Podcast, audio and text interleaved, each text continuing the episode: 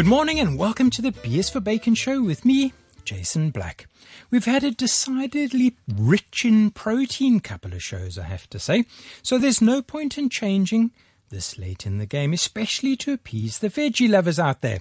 Today, we're all about lamb, and I'm really sad to say it, unsheepishly so. We both know that Saturdays without wine would be a horrible way to live, so JC Viens is back in the studio today, and he's been fully briefed to come up with a few varietals that'll match this week's menu. Also, we were lucky to catch up with Chef Greg Malouf while he was in town. It was a little bit earlier this week, and he was talking about a delicious roasted shoulder of lamb from Oman. And our regular guest, Mike Van Warmelo, is back. This time he's sharing a recipe from his Souvla days. Koshin chef Renaud Morin does pot au feu, and today we're also off to my hometown of Durban to talk about mutton bunny chow. It's basically a bone-in curry served in a hollowed out loaf of bread. There's a book review, of course, some alphabet soup, and no doubt a few bleating noises thrown in for effect. All coming up right after this guy. Good morning, Jason. I have a story to tell you. I hope it's about lamb. In fact, it is sort of about lamb because it's about an experience I had with Vinexpo a few uh, weeks ago. You remember? Yes. It was a 3D uh, um, traveling through uh, the vineyards of New Zealand. Incredible thing. I was sitting there on a chair. I had this mask over my, my eyes, and there was a, a movie, a 360 degree movie playing around around me, basically. And as I was moving my head up and down and on the side, I could actually feel that I was there. So it was shot most likely with a drone, and so when we were going up, it's like I was flying over the vineyards and we could see the mountains, we could see the, the river. And I really thought I was in New Zealand. It was incredible flying through the air like this. And as you know, in New Zealand, they say that there are more ships on the ground than there are people. Mm-hmm. And so I was thinking about uh, this on my way here because we were going to speak about lamb. And it, it, it's true, it's incredible. In this video also, we could see on one side of the vineyard there were patches of of, of uh, grass, uh, uh, grass for feeding the uh, those sheep, and it, it, was incredible, incredible mm. view. And this experience is really amazing. Mm, lamb is one of those um, one of those meats that's probably less popular than it should be. Um, I, th- I, think some people find the smell of it offensive, but I've always found it to be an awesome, awesome meat. Oh, me too, me too. It's my favorite meat. You know, Jason, my wife, she would disagree with you by saying it's not popular because in my house it is very popular. In fact, every Sunday, every Sunday night, I cook lamb at home. Now I think she must be bored, the poor girl. it's either a, a, a, a, rack of lamb mm-hmm. or something else related to lamb, and we have this every Sunday night and it's absolutely wonderful. Mm, and in terms of pairing wine with a lamb? For me, I like to uh, drink something a little bit aged, uh, similar to to what we were talking about last week. I think an aged wine is more savory, um, more gamey, and uh, perhaps also more tasty. And so, with such a, a, meat like lamb, like you say, it's quite uh, flavorsome. Uh, I like to match it with this sort of um, of wine because it complements very well the um, the taste first of all and also the texture and this is what I like very much. I found one of the, the, you know, having been a chef for a long time, one of the things I liked about lamb is the difference between um, the sort of the cuts that you can braise, like your lamb shanks, uh, and then your older parts, like your, your sheep, for example, when they take mutton, and then you know it's very much used by Indian uh, in Indian cuisine because it it takes those heavy spices. If we had to have a look at lamb, uh, say used in in India, for example, how would you pair a wine with that, given that it's so strong? You know, Jeannie Cho Lee, the master of wine in Hong Kong, the first Asian master of wine, she wrote a very nice book about food and wine pairing. And she, uh, actually, Foods of Asia. Huh? And she believes that um, if you like spicy, spicy food, you should drink something tannic, uh, uh, uh, a big red wine that is tannic, because then it will extend the effect of uh, the, the tannins um, in your uh, uh, the spiciness in your mouth, and she believes that um, such big reds work very well with uh, with uh, this type of food from India, as you say. I tried that, and I absolutely agree with this. And it's also comforting. Somehow, curry, uh, a nice spicy curry, is kind of a comfort food with a, a, a powerful Shiraz, full-bodied tannic Shiraz can be quite interesting. And, and would you say that wine lists in restaurants and in Indian restaurants in particular take this into account? Because I would say that the wine lists are probably substandard for the most part, and you don't find the heavy reds that you're saying probably go best. In, in, in fact, perhaps the wine list is substandard, as you say, because many people have the idea that with Indian food they should drink beer. Beer, yeah. And I, I, I completely disagree with this. I think there are some beautiful experiences you can have as well with red, as I just said, as well with white, but especially with sparkling. One time, uh, I invited a master of wine in Hong Kong, and you know, for me, a master of wine is a mentor because I study for master of wine. So it's a little bit intimidating because we never know what we should serve, where we should go.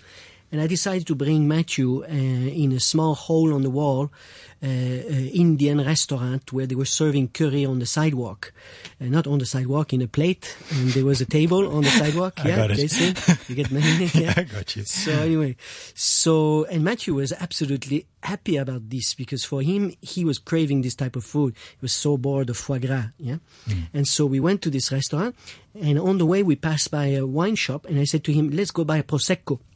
Ah, he says, Are you crazy? Prosecco with, with Indian food? I said, I never tried, but I have a, a guess it's going to be wonderful. And he says, Okay, let's try it. And in the end, it was so delicious, we should have bought a second bottle. Because Prosecco is slightly sweet, uh, very fresh, good acidity. The bubbles, they are also refreshing the mouth. And uh, Prosecco is very floral, very perfumed. So with this kind of food, it was not only a compliment, but it was also a kind of sweet and sour situation where uh, both were playing their role very well, and we could feel very well the food and also the wine. It was a great experience.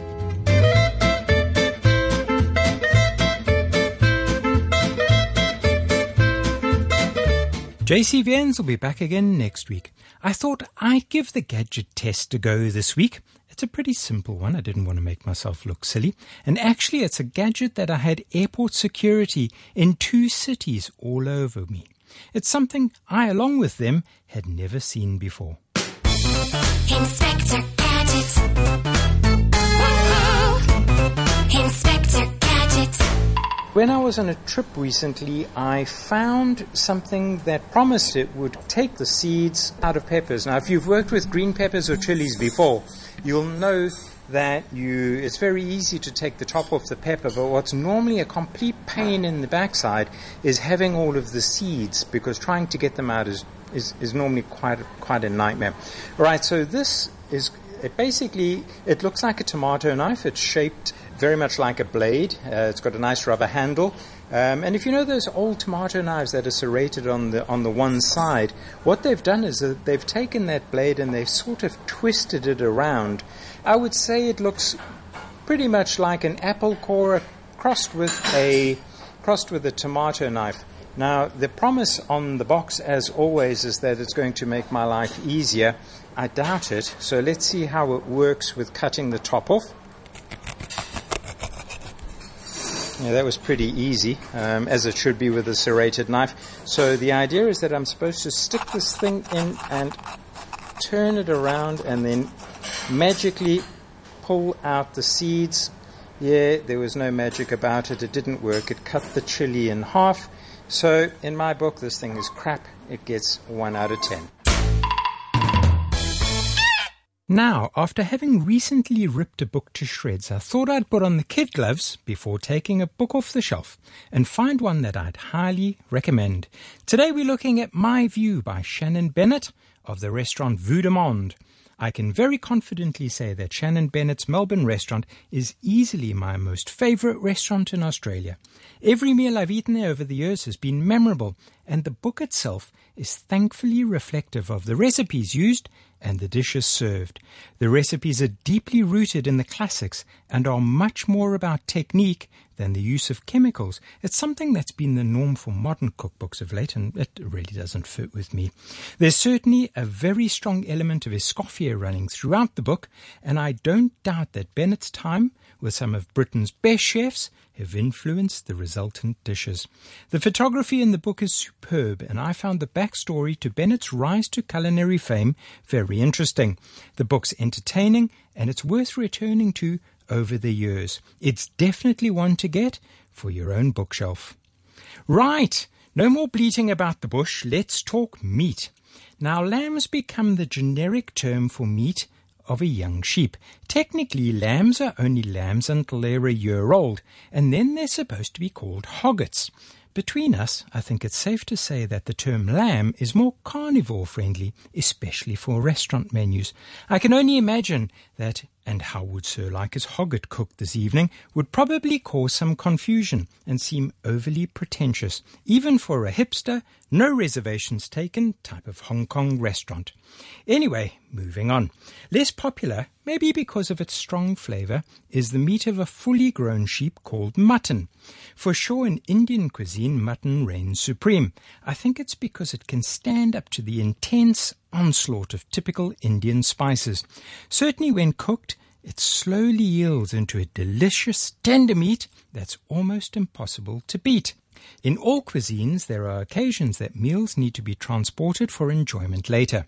The Cornish pasty, the sandwich, and of course, the burrito. They're all designed to carry a filling and to be eaten a little later. My home city of Durban in South Africa, that was populated by many generations of Indian settlers, is home to the famous bunny chow. It's ordered either as a quarter, half, or whole, a standard loaf of white bread that's been hollowed out and the cavities filled with a curry.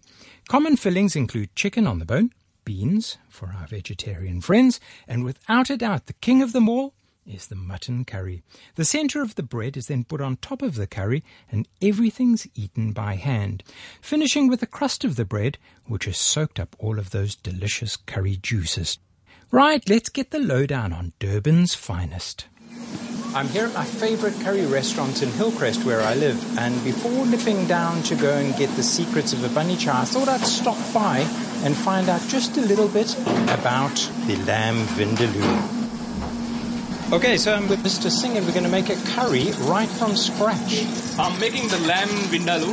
It's a very famous, uh, my hot dish uh, in the whole menu. Now I'll tell you how to make lamb vindaloo. First, I'll put the fresh garlic and my pre-prepared uh, gravy for onion and uh, tomato base. I'll use that gravy to make vindaloo.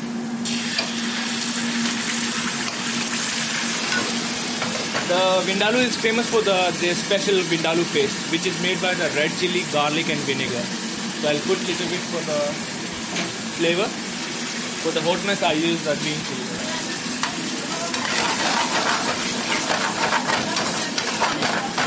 And my secret spices is the Punjabi garam masala.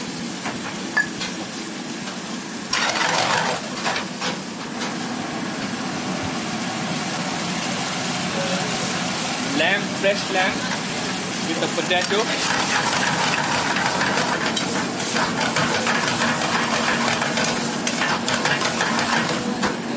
To increase the flavor, I'm using fresh coriander.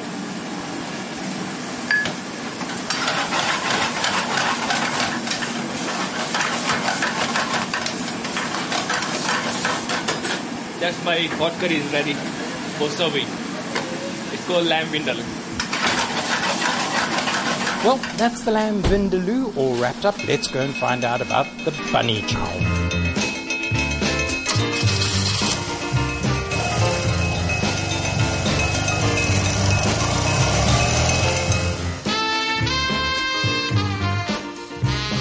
I'm here with Sheila Naidu at the very famous Goundens to find out about the mutton bunny chow. The mutton bunny is very famous in our restaurants. It's just cooked in a basic, simple way uh, with the Goundens recipe, and there's no marinating of the meat.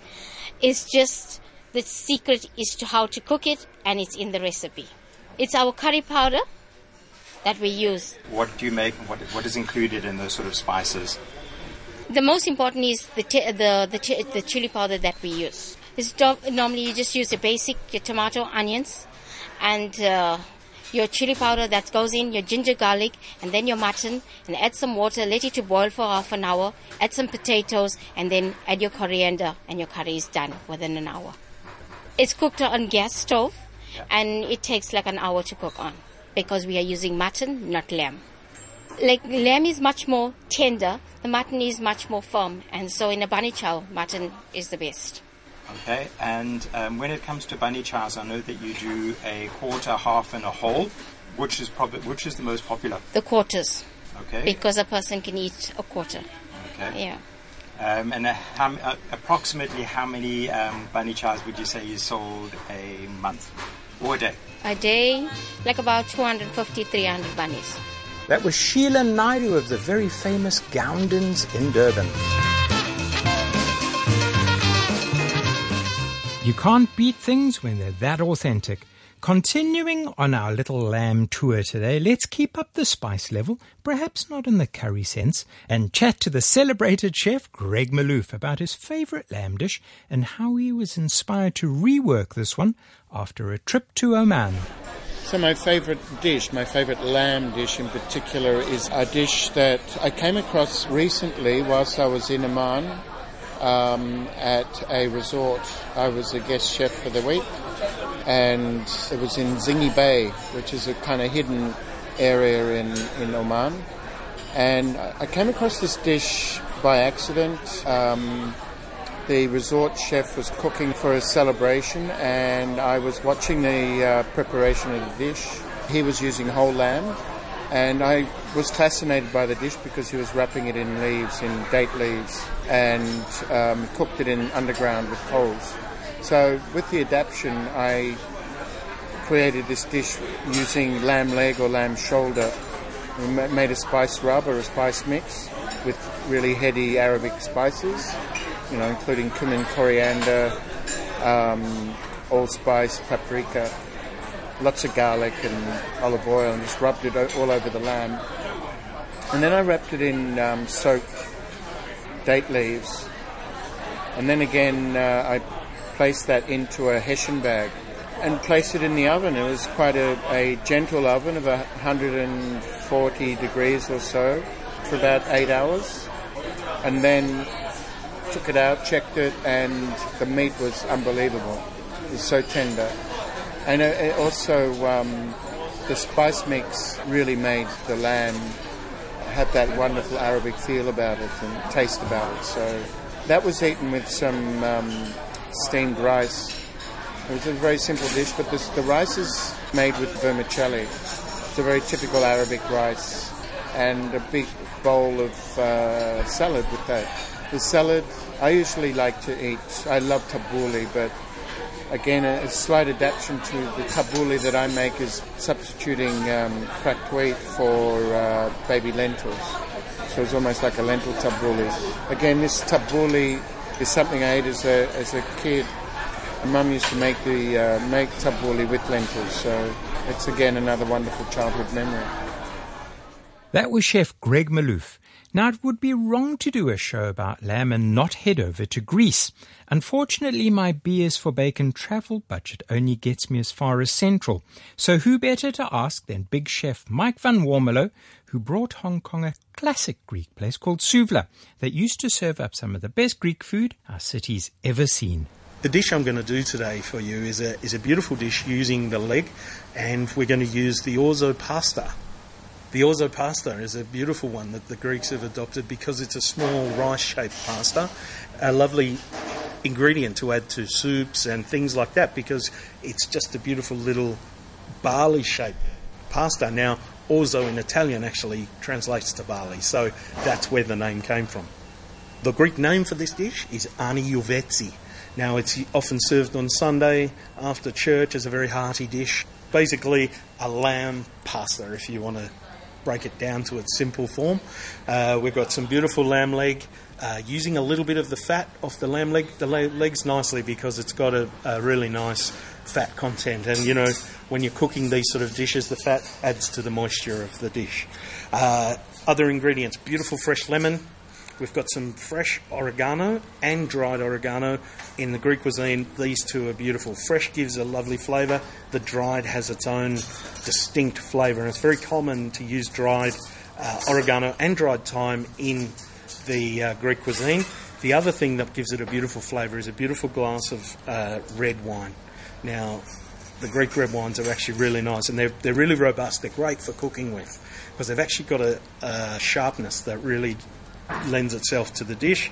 We're going to have some beautiful fresh tomatoes, onions, garlic, of course, and the spice in the dish is cinnamon.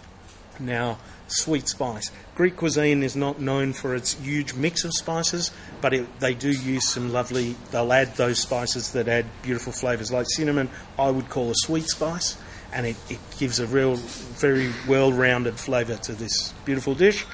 And we're going to top it with a bit of cheese called kefalotyri, um, which is similar. And if you couldn't get it, you could use uh, Parmesan cheese. It's got a lovely saltiness to it, and like Parmesan cheese, uh, it gives a beautiful depth of flavour to the dish. Uh, quickly putting it together, getting a baking dish or a, a nice heavy base saucepan warm, and we would have cut up our lamb into beautiful cubes. First, we would fry off the lamb, of course, just getting that beautiful caramelisation. You know, any meat that you're going to use, getting those lovely colours onto the meat, develop those beautiful flavours. We would then take those out, and then you would add your onion and garlic, and you would use all those flavours you've caught up in the bottom of the pan to catch on to the onion and garlic. You add your thyme, you add your dry thyme and your dry oregano. Let them cook down. You want those onions beautiful and soft. Uh, even though it's a slow cooked dish, you want to let that build the flavours as you go. Then we would stir in the lamb again. We would add some stock if you've got it. Water can do, but stock is nice because you develop a stronger flavour. And then you generously uh, let that cook. Now, before you add your pasta, you're letting it stew, and you want to make that lamb as tender as you can get it.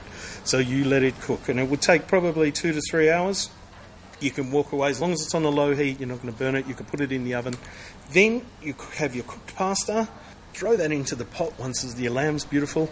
Stir it around. I like to add a few olives as well for that spark of saltiness that goes with beautiful Kalamata olives.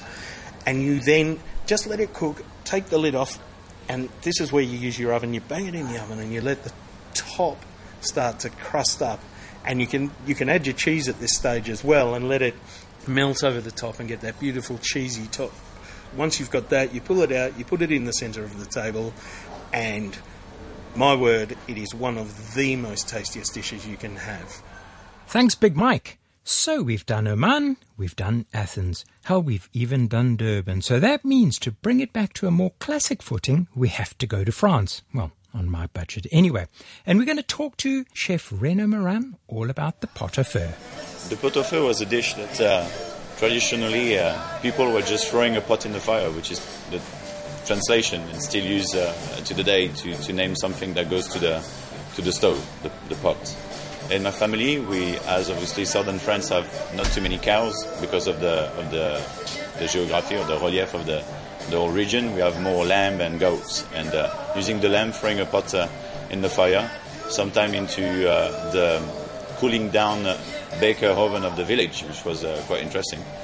Um, it was just delicious. You cook it for eight hours, it goes all tender, all the vegetable exhale all the flavors, all the fat melt into the water. It's very poor, peasant, people working hard uh, dish and easy to, to drink. You can have the, the bouillon as well as you can have the meat and the vegetable together. I just put a twist on it because we tend to eat lamb with uh, anchovy in uh, southern France. So I made a anchovy gremolata to, to, to make it a bit more a bit more alive in terms of flavor, uh, a bit more edge. Um, but uh, technically, um, you need to take the meat, put the vegetable in, uh, cover it with water, close the pot, throw it in the fire. That's really as simple as that. I use a uh, lamb shoulder um, because it'll have the quality to take the heat of eight hours cooking. Uh, for other types of other cuts of lamb, it will be more difficult. It will just uh, make the meat too dry, or there is enough um, fibers and, and, fat into a shoulder. I think it's, it's the right uh, the right piece. Uh, vegetables, I use a traditional mirepoix garnish in some ways, carrots, onion, leek, celery, Uh, I do. I throw a little bit of spice, uh, cumin, black peppercorn, uh, and aromatics as thyme, garlic, and bay leaf, um, and that's it. Really. Uh, I use the chicken stock to enrich my uh, my liquid, but you can use water as well. It's, it, it's exactly the same. The gremolata is it's a base of sauce that I make with our, my homemade um, salted lemons in uh, in Cochino. We just bake them and use the pulp that have been baked after you rinse off the salt, of course, um, and use the skin chopped mixed together with uh, various uh, herbes or herbs. You have a bit of basilic, a bit of parsley, a bit of chervil. Um, you have all these ingredients: basil, spring onions, and then I add up uh, the anchovy, salted anchovy, so the very strong one. So it's uh, it's quite powerful, but he basically enhanced the, the overall.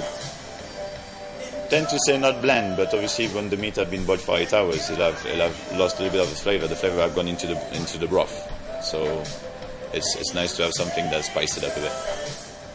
That was Chef Renaud Morin bringing us up to the time we need to chat about another pot, our alphabet soup one, of course. Letter today, and because it's almost summer, let's start with the P for panzanella, an ancient Italian salad made with tomatoes and, of course, bread. Often added ingredients like vegetables make this a dish worth enjoying. P is for parfait, a frozen confection that was originally made with coffee, but now refers to a rich frozen dessert traditionally made with egg white, whipped cream, and a little bit of gelatin. P is also for piroshki, little stuffed pastries that are served with soups in Russia. And in a similar way, P is also for pithivier, a round domed puff pastry parcel that's traditionally filled with almond cream. Last on the list from the letter P is the three-legged pot called the potjie, South African thing, I suppose, a pot of course that you can hang over the fire while you get P for pissed, drinking P for pinotage. On that P for playful note, it's time to say bye bye for now. Please have mercy on.